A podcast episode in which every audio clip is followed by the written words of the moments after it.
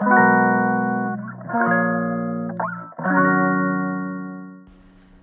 いマールのラジオマールです、えー、今日は8月18日木曜日ですね。はい。今日は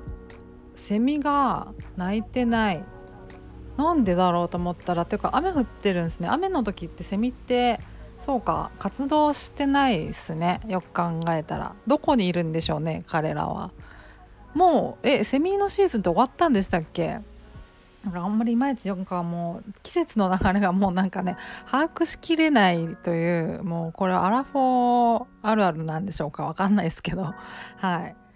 そんな感じですね。っていう感じで、えー今日もえーっとラジオをあの配信していこうかなと思うんですけど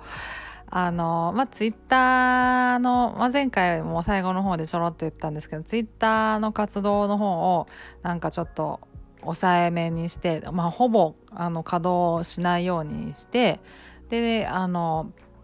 えっと、質問箱ですねを設置したのであの認知行動療法でやってみてるんだけどここわかんないんだけどなみたいなこの辺のなんかボリューム感どうなのとかなんかこれってこの目標の立て方ってなんかいいのかな？これで合ってるかな？みたいなのとかなんかそういうのでいろいろ疑問が湧き起こることあると思うんですよね。自分でやってると。でそういう時に私はまあ私なりの解釈でですね一応直したので直ったので直したっていうとちょっとねあのすごいあの偉そうであれなんであれなんですけど直ったので幸い。だからえっとまあその辺でねアドバイスできるようなこともあるやもしれないないかもしれないんですけどあるかもしれないので、まあ、もしよかったらポイッと質問箱に投げていただければなと思います。あの答えられるものをチョイスして答えられたらいいなと思ってます。あの分かんないのは残念ながら答えられないんですけどはい。まあ、専門家じゃないのでっていう感じですねでもねなんか専門家に突入突したんですよ突突入あの前回の話の件なんですけどねそうそうそれでまあいろいろねなんか専門家の方とか専門家医の方とかも眺めてみたんですけど眺めたっていうかまあそれもまた偉そうであれなんですけどあのいろいろ見てみたらやっぱまあね、まあ、見解が分かれることもあったりなんか両極端だったりとかいろんな人がやっぱおられる感じですね。うん、やっぱまあ人間ですからねいろんな人いるよなみたいな感じですね。まあまあそれはとともあれはい。そんな感じでやっていきたいなと思ってます。私ごときがですね言えることはもうほ本当にもう私がやったことのみしか言えないんですけどはい。だから認知行動療法だけの話になっちゃうんですけどね結局ねっていう感じです。はい。そう。でねまあまあ今日のテーマはですね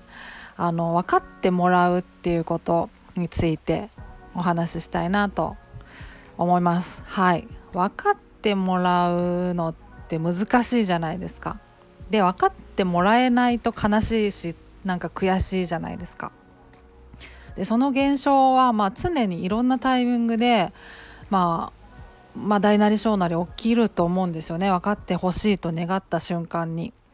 そう、まあ、それはなんか自分のことをもうちょっと分かってほしいってなんかパートパートナーに対してね思ったりとか。で特にパニック障害不安障害の方とかまあパニック障害不安障害に限らずですけどいろいろ疾患抱えておられる方いろんなねあのあるじゃないですか。あの精神的なものだけじゃなくてなんか痛いどっかが痛いとかなんかそういうのねとかね。いろいろあると思うんですけどそれってやっぱ人に伝わりにくいじゃないですか。ねなんか分かってくれよしんどいんだよとか思うけどなんか分かってくれない。やっぱみんな主観で動いてますからね。自分のなんか中のあの、まあ、物差しっていうかありますからね、うん、それになんかそれで測りがちなんでなかなかまあピンポイントでズバリドンピシャで分かってもらえるってことってなんかまあほぼないに等しいと思ってるんですよね。そう。で、まあ、パニック障害私がパニック障害だった頃もパニック障害辛いじゃないですか。まあパニック障害に限らずですけどねいろんな疾患あると思いますけどパニック障害本当に辛かったんですよね。発作とか。で、まあ、発作とかって経験してない人ってまあ分からないですよ。分かるはずがないので分かってもらえたら確かにありがたいしその分かってくれよって思うようなこともあるんですけど分かってもらえないので基本的には。うん、あのだからその分かってほしいなって強く思うことであの悔しい思いしたり悲しい思いしたりするのってすごいナンセンスだなってふと思ったんですよね。いやそれはまあ選択理論とかアドラー心理学とかそういう本を読んであやっぱなんかナンセンスなんだなーってか自分のためにならないなと思ったんですよね。自分の首絞めてるなこれはと思ったんですよ。分かってもらえないことを一生懸命分かってもらおうとしてわざわざ悲しく悲しい思いをしたりあの悔しい思いをしに行くっていうのはわざわざね自ら。なんかなんかなんかその自分にとってあのメリットの少ない選択をしてしまってるなって思ったんですよね。だからそのまあ、そういうメリット自分にとってあんまりなんか幸せになれないような選択肢は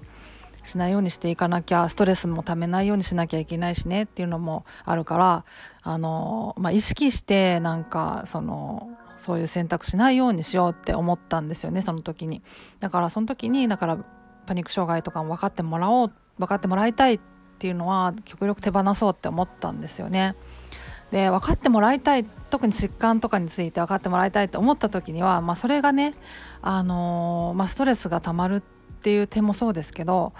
あの一方で、あのー、分かってもらうためにアピールしたりとか分かってもらわないといけないと思ったら分かってもらいたいって強く思ったらその状態をその維持してしまおうとするじゃないですか。それは無意識だと思うんですよ。その分かってもらいたいっていうその熱意あの意欲というかねその信念みたいなものにあのどうしてもひっついてくるものだと思うんですけどあのその分かってもらいたい状態をキープしてしまう無意識にっていうことがあると思うんですよね。だからそのしんどいの分かってくれって思う時ってそのしんどさをなんか無意識のうちにキープしようとしてしまう。がその状態を。っていうなんかそういう側面もある気がして私的には。だからそういう意味でもねあの分かってもらいたいっていう強く念じ続ける信念持ち続けるっていうのはまああの回復へ向かうっていうのとはちょっとあのある意味逆行してる部分があるのかなと思ってだからそういう意味でもやっぱりやめた方がいいのかなと思ってまあまあそういう感じでその分かってほしいっていうのをできるだけあの、まあ、回復に関してはねその回復にあたってはあの手放すようにって思ってたんですよ。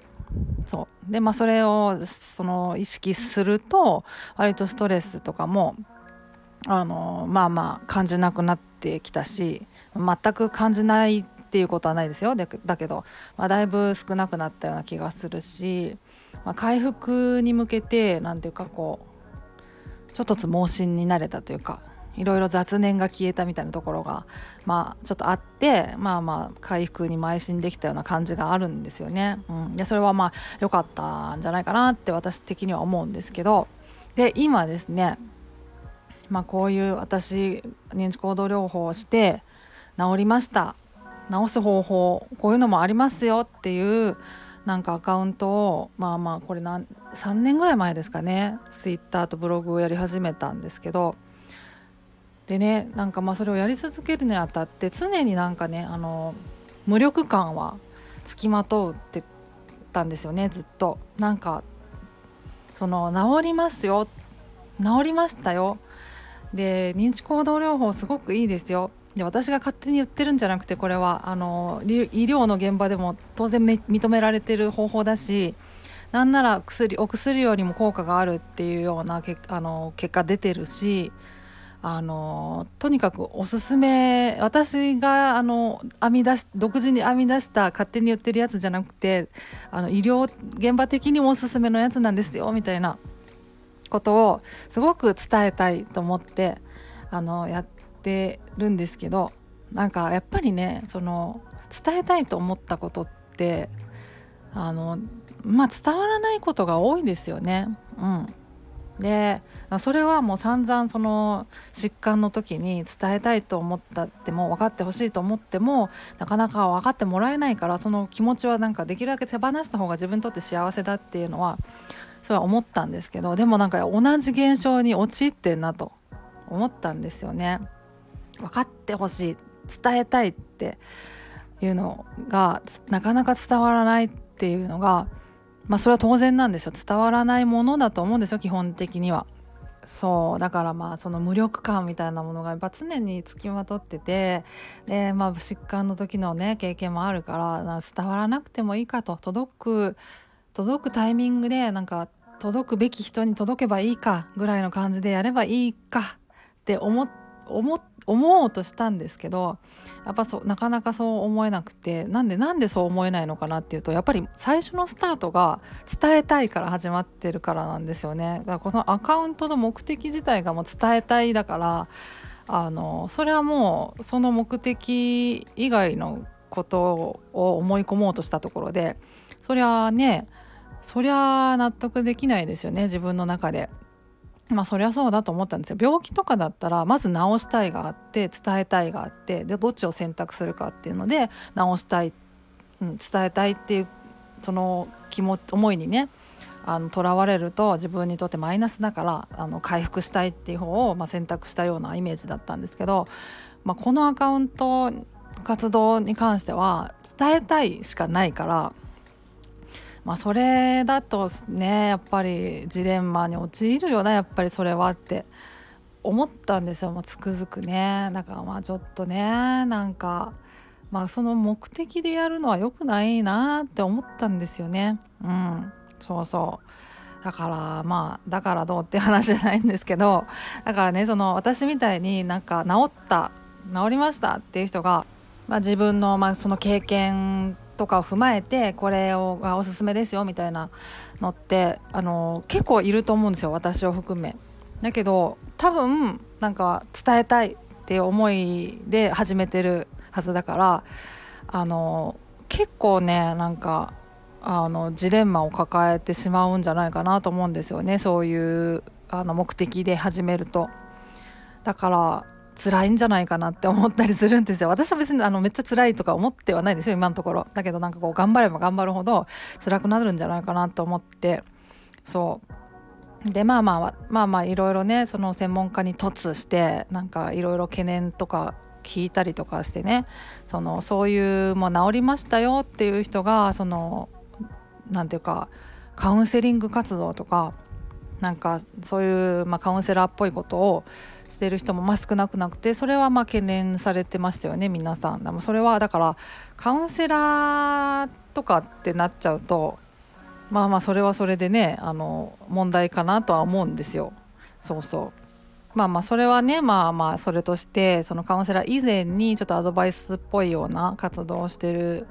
まあ私みたいな感じでやっているみたいな人も少なくないのかなと思うんですけどなんか辛くなってくると思うんですよね。うんでやっぱりその何ていうか